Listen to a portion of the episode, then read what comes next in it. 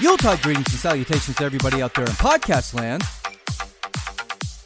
This is the Judo Chop Suey podcast, and I'm your host, Judo Dave Roman, coming back at you with a special episode the ultimate showdown of Ultimate Destiny, the Hifumi Abe versus Yoshiro Maruyama match. This thing was tremendous. It was it was far bigger and far uh, more entertaining than I would have ever suspected. And I wasn't sure what I was going to expect out of this. I, I, I'll say this I expected that there was going to be a golden score, but I did not expect a 20 minute golden score. So uh, let's let's start from the top. I actually did not watch the match live like like a dum dum I set my alarm to go off at 12:30 p.m. instead of 12:30 a.m. because the match was supposed to start at 1 o'clock a.m. Eastern Standard Time for me, which I believe is about 3 p.m. in Tokyo. And I had already agreed to meet up with, uh, I think Lance, certainly Lance Wicks, I think Ivo Dos Santos, and, and a few other people on a live stream. But I, I, I screwed up the time, and, and I slept through the match. So I ended up having to find the stream somewhere else. It ended up being Lance's live stream that was uploaded to YouTube. And thank God for you, sir, because you know what? Uh, the Japanese media, whoever was running the uh, Abe versus Maruyama match, took it down all over YouTube. So there was not a Japanese stream that I could have watched it. But thankfully for you, uh, you you put it up there, and I really appreciated that. So before I get into the kind of the breakdown and my thoughts on the match, I, I want to get this out of the way first. I thought about maybe doing this toward the end, but I'm gonna do it now. I said this on my part one of my interview with Kiyoshi of JudoFan.com. I really feel it felt this should have been Abe the entire time. I, I don't think the single match elimination was the best way to go to decide uh, this outcome. Because there's so many factors involved like like Kiyoshi said Maruyama had to travel a great distance to to get to Tokyo and and for Hifumi Abe he's been practicing and training right at home in Tokyo. So he didn't oops sorry about that. He didn't have to travel very far to get to the Kodokan where whereas for Maruyama I believe he was had to travel about 3 hours to get there so there's that aspect of that. I, I, I think Maruyama w- was at a disadvantage coming into this match, uh, just in terms of logistics and such. But here's the other thing w- why I don't think it really should have come down to this. I've been saying, for those of you who've been, been listening for years, and that's many, many of you, I've been saying for a long time that I've never really understood how uh, Maruyama even got into this position where this was even a debate. Because to me, if you look at the results of this Olympic cycle, it should have been Hifumi Abe the entire time. He's won, you, uh, you know, two world championships, eight Grand Slam medals, and and one Grand Prix uh, medal. That's all gold.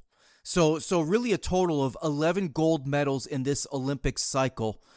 Uh, on the IJF World Tour, compared to Maruyama, who's won one world championship, one Masters championship, two Grand Slams, and two Grand Prix. Those are all gold medals.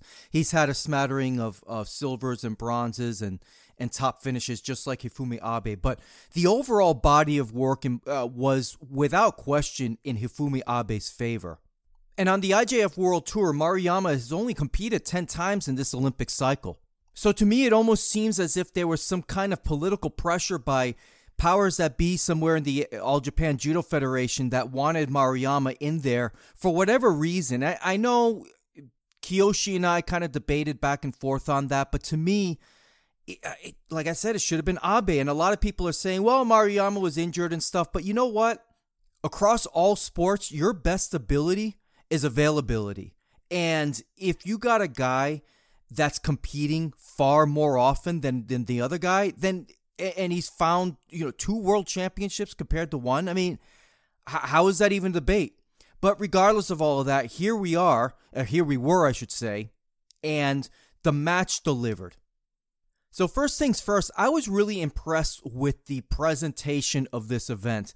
The Kodokan had changed the mat color on that main floor. Now, please pardon me. I have never been to the Kodokan, so if if that main floor, that competition area has a specific name, I don't know what it is. I, I don't remember what floor it's on. I think I've read it's on the seventh floor, but I'm probably wrong about that. So they changed the mats on the floor. They had, it felt like an IJF World Tour presentation. The camera angles, the replays, uh, the commentary, even though it was just in Japanese, but still the excitement, uh, the excitement leading up to the match. It was really interesting again because I've never been there. Really interesting for me to see the the, the back areas of the Kodokan. I like the stairs leading up to that to that level, and it, it was just interesting to see you know Abe and Maruyama in their uh, shoot, for lack of a better term. So they both get up onto the mat. They both bow to each other. Abe forgets to bow to the judges in front. They, it was odd seeing uh, Abe in a blue judogi in a Japanese contest at the Kodokan. That's probably a first, but in my opinion, absolutely necessary for the significance of this match. You you can't have what happened uh, here, what happened at the Kodokan Cup just just a couple of weeks prior. Now, I want to be perfectly clear that I have not rewatched this match, so a lot of this is I'm just spitballing here and going by memory. So for starters, in in my observation, it seemed to me that Hifumi Abe had a more specific game plan than Maruyama. And I'm not saying that Maruyama did not have a game plan. I'm just saying that I saw Hifumi Abe do things that were very specific, and it looked like he was really defending himself against Maruyama's Uchimata. In order for Maruyama to, to get that Uchimata, obviously he needs his preferred grip, and it just seemed like, in terms of the grip fighting, and I, I'm I'm not an expert in grip fighting, but in terms of the grip fighting, it looked like Abe had a very detailed, very specific way of avoiding getting gripped up in a, in an inferior position. Hey, I mean, and look, that's the game, right? You you need to get uh, that. That's the whole point of grip fighting is is to ensure that you get your grips and and deny the other person their grips. You don't want to be in a 50-50 situation, and, and Abe made sure of that for pretty much 24 minutes of that entire match. So, like I said before, the match went into golden score. I was not surprised at that one bit. It just went the, the four minutes came and went you know, very quickly, just like I thought. I, I didn't think for a second there would have been a score within those four minutes. So here I am thinking, okay, maybe this is going to last six, seven minutes in the golden score, but it, it, it eclipsed it, it eclipsed seven minutes. It eclipsed 11 minutes, which was a which is the longest golden score I've ever watched. I can't recall which match that was, but it was a women's match on at a at I believe at a Grand Slam. So they eclipsed the 11 minute mark and it just kept going and going and going. The attacks were good. And I think the biggest one of the biggest surprises to me after watching this entire match is how much how well I, mean they were in such good shape for this match. Given all of the challenges with with covid and such and i'm look obviously they're probably training they've been training this entire time but still it's not the same. So and these guys look like they could have gone another 20 minutes. And that was just so impressive to me because when i was their ages when i was younger in my teens i used to be a competitive distance runner. I mean i used to you know, run a mile in about four minutes and 20 seconds. Like I, I used to be able to run really fast uh, for, for distance. So I used to have a tank. And seeing these guys go, I, I did not have the type of tank that those guys clearly have. It, it was just just blew me away. Like I said, looked like they could have gone another 20 minutes. Now, for the match itself, I mean, it looked like your typical Hifumi Abe uh, Yoshiro Maruyama match. They look like the ones that I've seen before in terms of how the pace was dictated and stuff. Uh, Abe looked like he was all over the place, and I mean that in a good way. Just, just you know, constant pressure, constant attacking. It looked like Maruyama was trying to pick his spots. And and here's something that I want to talk about uh, because I've seen a lot of debate and discussion about this online Hey, it's Kaley Cuoco for Priceline. Ready to go to your happy place for a happy price? Well, why didn't you say so? Just download the Priceline app right now and save up to 60% on hotels. So, whether it's Cousin Kevin's Kazoo concert in Kansas City, go Kevin, or Becky's Bachelorette Bash in Bermuda, you never have to miss a trip ever again. So, download the Priceline app today. Your savings are waiting. Go to your happy place for a happy price. Go to your happy price, Priceline. I thought the officiating was fantastic. I think they did the right thing. They called the match the right way. And truth be told, even though they got an IJF official to, to officiate this match, it would not surprise me at all if the All Japan Judo Federation went to that referee and told her, listen, you, we cannot have a winner by Shido in this thing. And I know there was a few people that I've read online, in particular on Reddit, that, that eh, there's some people out there that feel – that a match should be called uh, as fairly as possible, regardless of the of the stakes uh, at hand, regardless of the circumstances. And I don't agree with that. I feel that in in any sport there are situations and circumstances that that transcend rules. Now I'm not talking about you know allowing some deliberate hansoku make to happen without punishment. I'm not saying that, but there was a lot of things that both Hifumi Abe and uh, Yoshiro Maruyama got away with in this match, and I was okay with it. There was, I thought Maruyama was a bit too passive at times during this match.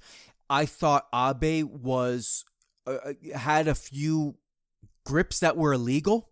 I saw a couple of instances where where he was grabbing the judogi below the belt. That that's a no no and by by allowing these athletes to dictate the pace and the tempo of the match and not have referee involvement we saw a really dazzling display of movement in judo and attacking and defending. It, it was really a beautiful display despite not a single score being uh, scored in in over 20 minutes. Maruyama had a couple of of Tomoenage attacks that were just beautiful that I think he would have he would have gotten anybody else but Abe on that. Now, I completely understand that different fighters are going to create different looking contests and such. But I think by the referee allowing a free flowing movement and actions and stuff, it created a match. And I think the IJF, after the Olympics, they need to reevaluate the rules again and and tweak some things so that we get more of this kind of movement and action. I really think the IJF should do a test trial of new rules that would allow for more freedom of movement. So I want to talk a little bit about the final score in this match that ended it and gave Hifumi Abe the victory.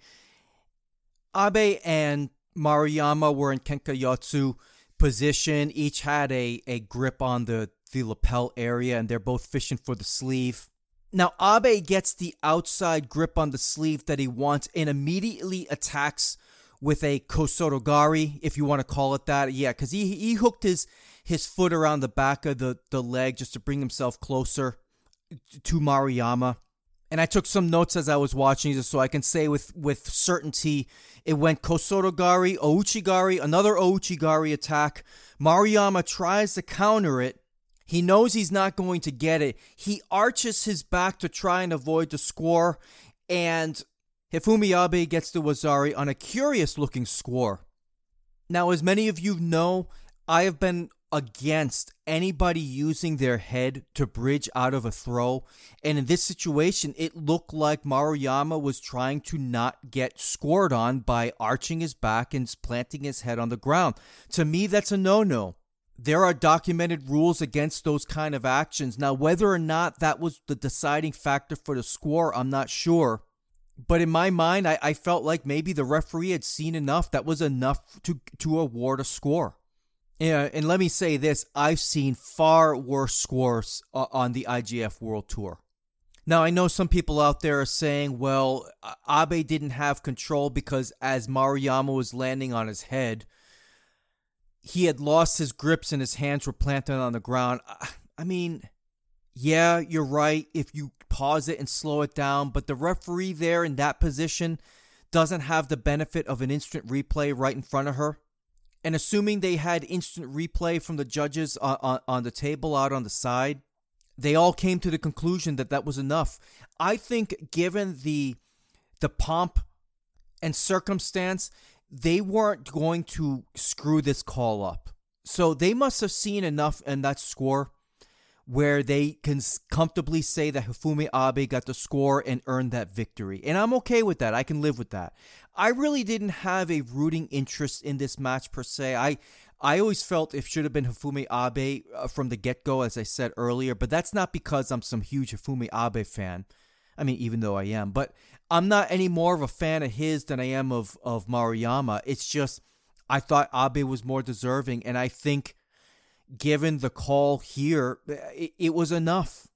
It wasn't ideal, but under the IJF rules and how they score these things and how they how they have rules against arching your back and landing on your head and all this kind of stuff, I think it was I think there was enough there to declare a winner.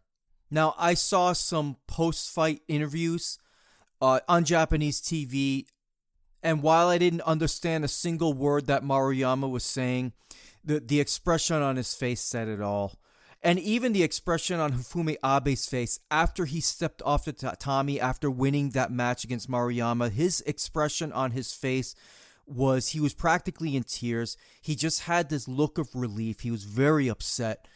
Uh, not upset in an, in an angry way, just just a whole flood of emotions over the past year plus of of this entire debate on who should be representing Japan in the under 66 kilo division. It was just a, a sense of overwhelming relief for him. And I think for Maruyama, it was a sense of over, overwhelming grief.